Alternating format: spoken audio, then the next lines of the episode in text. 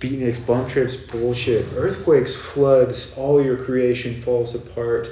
You're sitting on the steps outside of a police station, relacing your Adidas. Take nourishment from the underground layers of the physical, of the layers of the psyche.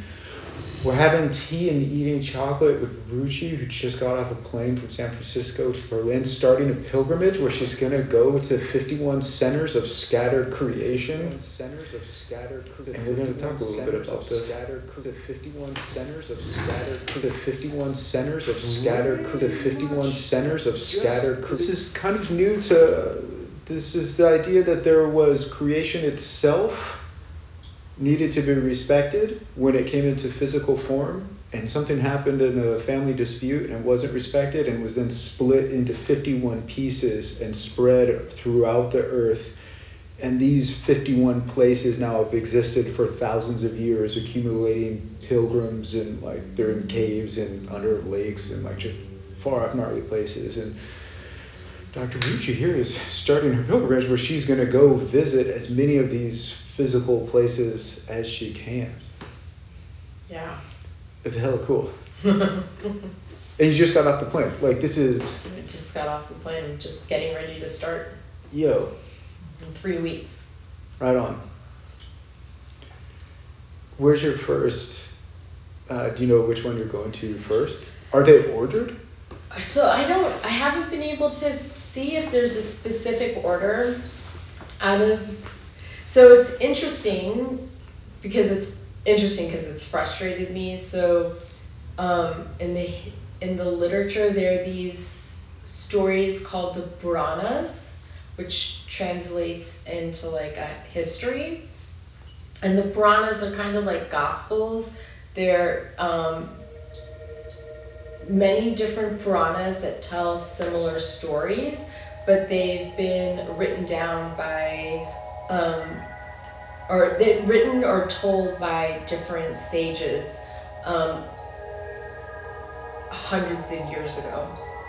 And um, so the stories don't all match up. So this is where it gets frustrating because it's not like everybody tells the exact same story. So when you hear the story of goddess Sati and um, the 51 Shakti Peeths. There are many different versions of this story in the Puranas. And so, even agreeing on which are the 51 Shakti Peeths over these like thousands of years, um, they're different versions of what of what they are. So there's one Purana that actually says that there's 108 Shakti Peeths instead of 51 and then there is some hierarchy that there um, for what are called the Adi. Adi's like the first or the highest, I would say, Shakti Peeths, and then there's some that are considered to um, be even more powerful, and then there's some that are really small. And so the last couple of weeks I've been kind of researching um, these very like researching the different Shakti Peeths to figure out these things about is there an order that you're supposed to go and but there's there's none of that. It's just chaos. Yeah. There's no structure really. Um, the Shakti Peeth is the location. So Shakti means power and Peeth means seat. And so um, it's 51 seats of power. And um, out of the 51, each um, site has uh, represents a different body part of the of sati, um, and usually there's a some kind of natural like rock formation or structure that's was part of um, the geography that became the source of uh, worship um, and then temples got built around these like natural um, earth formations or whatever whatever was the whatever was the draw um, that created the interest of that particular place. And so and then you know temple got created and there's the shakti which is the female aspect but there's also what's referred to as the Bhairav, which is the male aspect. So um, there's the there's the piece of Sati, but then there's also part of Lord Shiva um, that is also part of each uh, Shakti Peeth. But Are the all, body parts labeled? yeah, so like Oh yeah. yeah, so there's like, you know, one is like her hair, another one's like her right breast, another one is her womb, another one's her head, another one's her And- arm. And she is creation itself. Like it is creation. So I guess how do I understand it? Like this is some forming of the universe Right, type so- of thing, and it's like bringing matter. So let's like form. wait, let's have a physics. Let's talk about it in like actual science physics terms. So we have energy. Not all energy has mass, like is matter. It's not physical. Like light is a great example. There's no mat like light is energy, but there's no matter. Like there isn't something that has an actual weight to it. Um, so all matter is made of energy, but not all energy is matter, right?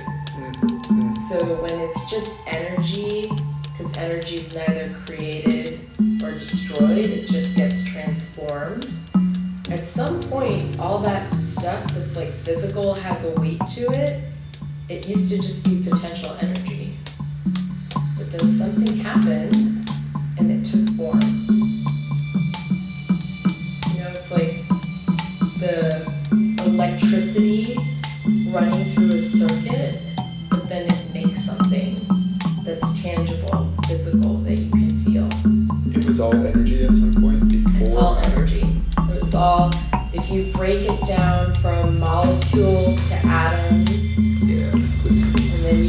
The subatomic particles, the, the subatomic particles are just energy.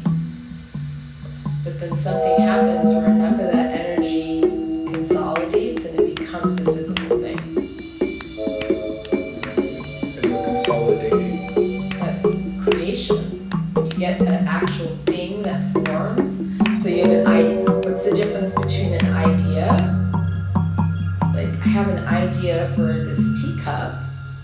But then the idea becomes the actual thing. So the idea is a potential, but creation happens when you have the, the actual thing. So, from a mystical perspective, there's an understanding, understanding of consciousness as potential energy, but creation is the existence coming in. I have a song in my head, but then I have this song that I sing. I have this song that, this that I have this song that didn't want then to I come. have this song that, but then I have this song that, then I have this song that, then I. So when we talk about, we talk about, Like to there's male, respect female, and then creation. physical form, and then there's the quality that comes in through the, you can call it, say, the divine masculine or the divine feminine. But when those qualities merge, creation happens. Life gets created. You know, like before the Big Bang happened, it was just potential. Then something happened, and then the universe has been unfolding ever since then. Into gases became planets, planets developed mountains, oceans, sunlight, earth, flowers, animals. I mean, that's creation unfolding.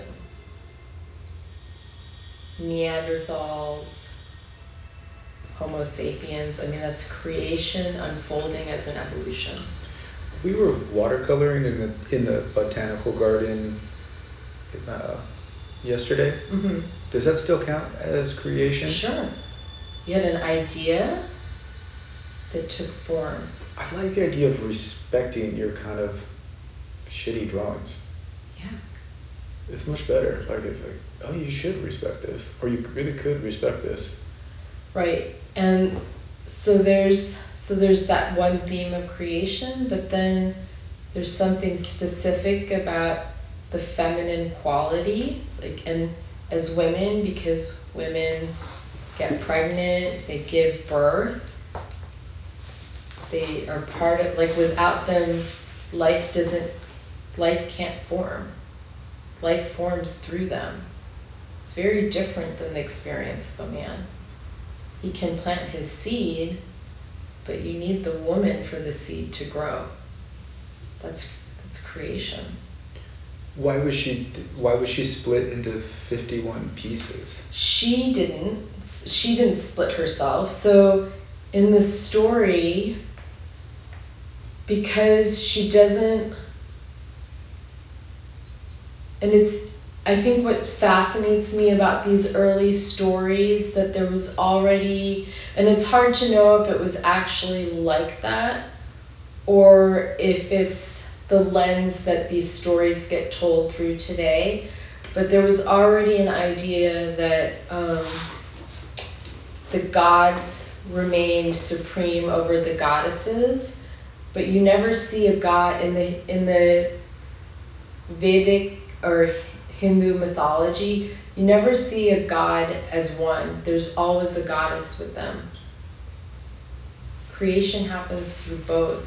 One's not necessarily better than the other, though there's a way in which the stories get told that you think the gods are more supreme than the goddesses. Probably just a dude telling a story. And so it could be that that's just the lens that the story has been distortedly told over time, in which case, as women, we don't know how to take our place, or we haven't been allowed to take our place. I mean, that's the question. But what's fascinating to me about it is that there's something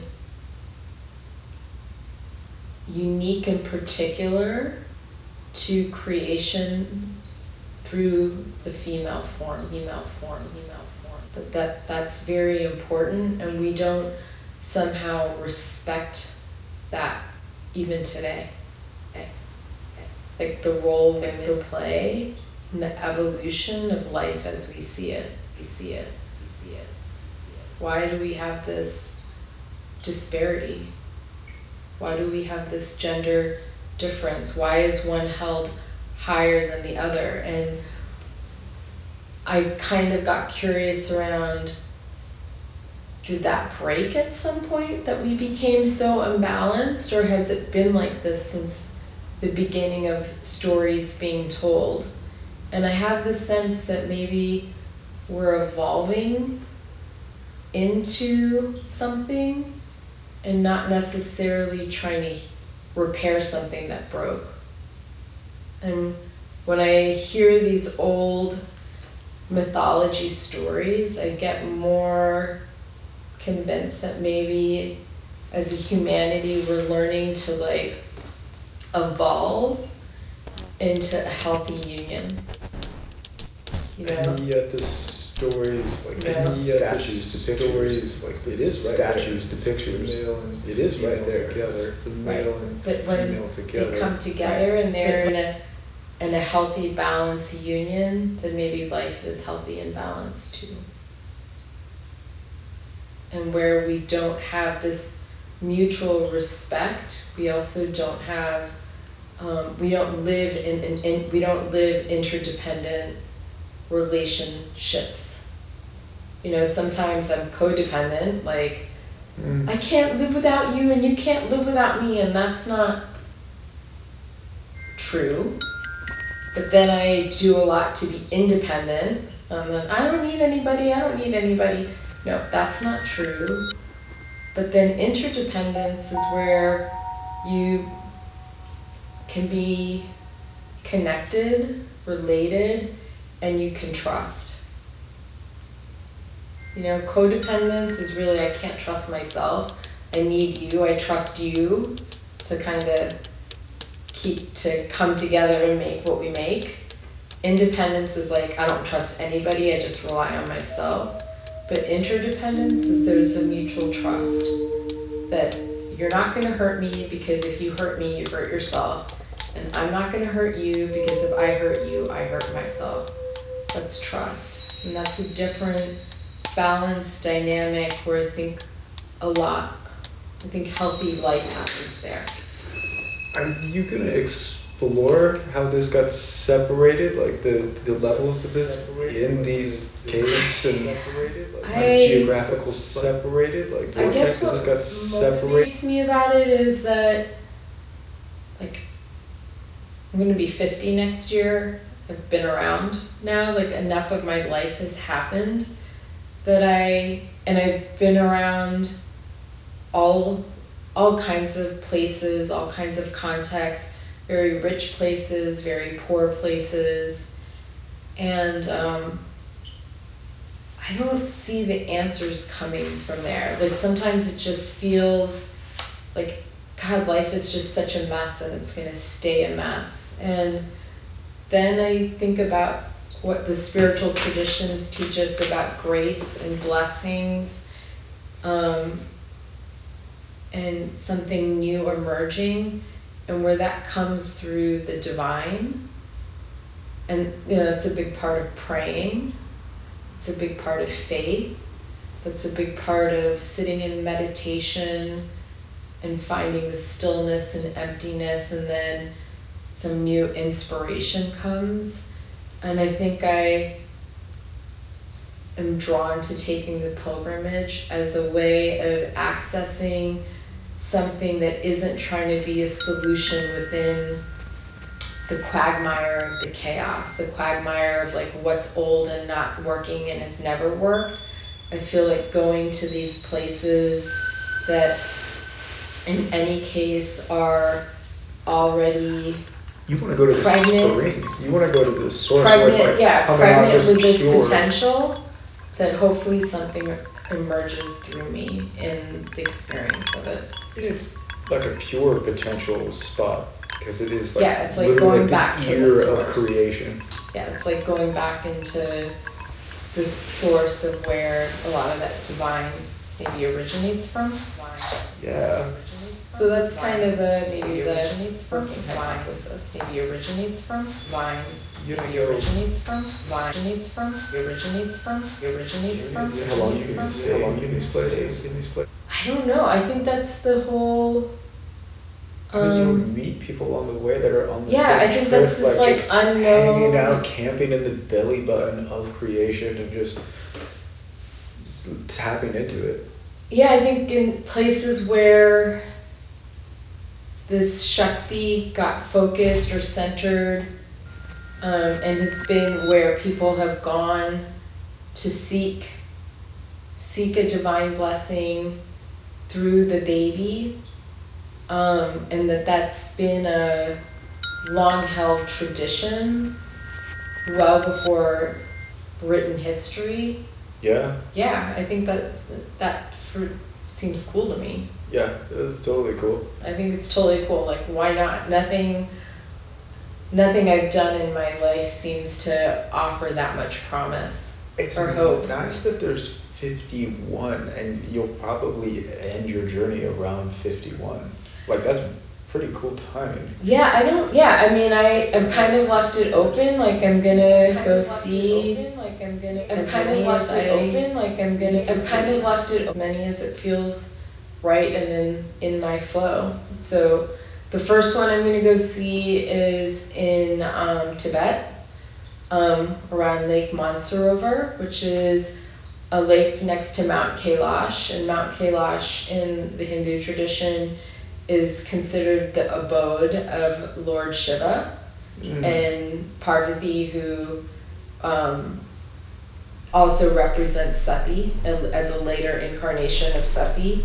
That that's kind of in the Hindu religion associated with uh, their home, their place, and so I'm going to start my pilgrimage um, to see this Dakshayani Peeth, and then um, do a pilgrimage around Mount Kailash, um, which is like a three day um, kind of trek around the mountain. You're gonna walk around the mountain. Yeah, so that's Right. like been a tried and true thing for um, Hindu pilgrims and Buddhist pilgrims for God knows how long. That's the one where you can potentially melt all of your karma. So I think there's some story around if you swim in Lake Mansarovar, take a dip in Lake Mansarovar, that um, you shed your karma in the lake, and uh, and that and that that's part of being able to be enlightened. That that that helps support your enlightenment. That's a great And then idea. later in your later beginning. life, that you can kind of break the cycle of uh, you can break the cycle of, of being incarnated and, and transcend into whatever you want to call it. If you want to call it moksha or um, transcendence, tra- transcendence around this wheel of incarnation. Are you apprehensive at all that that's that it might work? I would love it if it did. You're not freaked out about that? No, I think it would be great. Yeah, what draws you to that? That's like letting go of everything. Yeah, that'd be awesome. Yeah, yeah. I think, and I don't know if it's to let go of um, not being born, but I think being at peace with life as it is, not needing to change anything. Yeah, yeah. Yeah, to just be in the peace, like a peace that's beneath or above everything. It's just sort of everything's Peace flowing with, around this yeah. peace. I think peace with, not so much peace above or peace below, but peace with, Oh, like fully in it. fully, I think, yeah. Are you at peace with your feminine, masculine, internal characters No. balanced with each other? No way, I wish. Yeah. I find a lot of inner struggle around conforming conforming a certain way that's like expected of me by culture like i found this a lot for myself professionally like as a doctor like i needed to be i need to be a certain way i need to kind of be calm cool collected kind of assimilate to the way men do it. And if I do it the way I see my male peers do it, I'm not going to necessarily be well received as a female. And then there's something about By other females or by. I think Just by both. everybody. By both, yeah. Like I think that's like there are a lot of I think cliche memes that like if I do it the way a guy does it, I'm a bitch. Yeah. But if I do it the way a woman does it, maybe I'm whiny or emotional. Yeah. It's kind of like you're damned if you do and you're damned if you don't. And I also see like in moments of like my work, if there is like a very intense, um, high intense situation going on, like I do want to have a certain amount of calm and composure and control about it, but I don't want to be cold either. And I also feel like sometimes it's hard to um, be heard without, you know, raising my voice or being short and to the point in ways that um, get misunderstood as a woman, but coming from a man would be a sign of a like strong authority.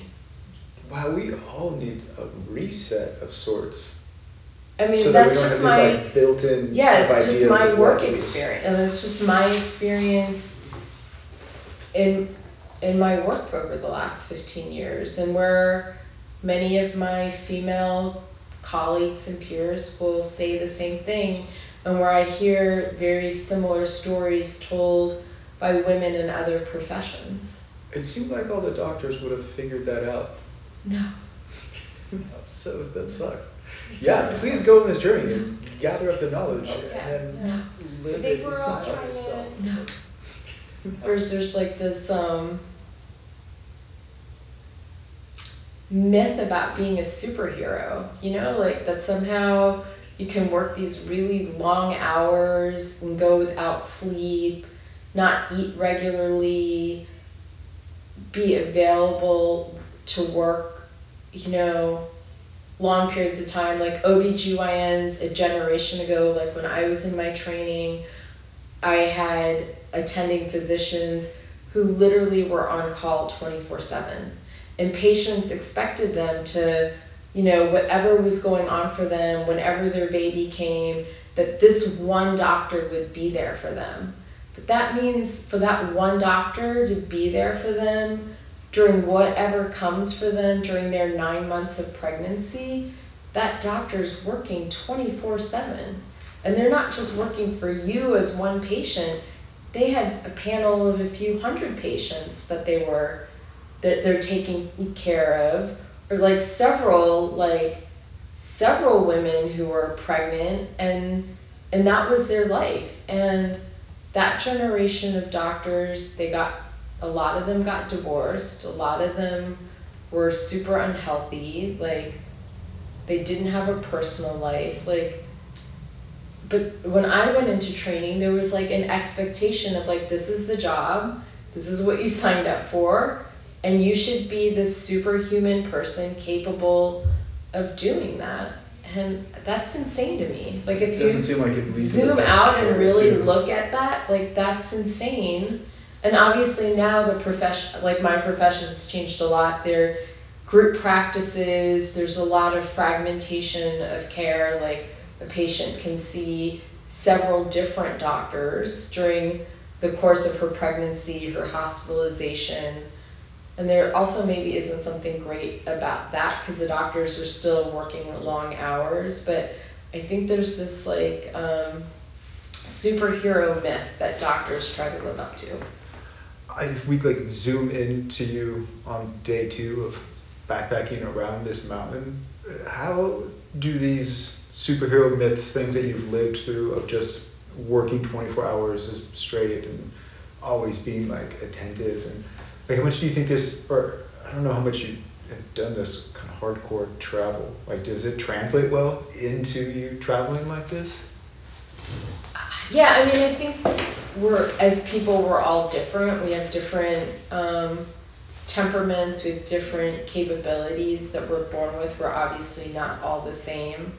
I think there's, like, I traveled and backpacked even before medical school for long periods of time and, like, I'd just say, like, roughing it basically. So I think there's something constitutionally about me that is capable of it more than other people. Maybe because of that, I also was drawn to medicine. I was drawn to what do the you like about specialty about, OBGYN. I'm drawn to taking this like crazy trip. Like, you Yeah, what do you like about roughing it? Like, what's calling you to this the kind of wildness of the trip?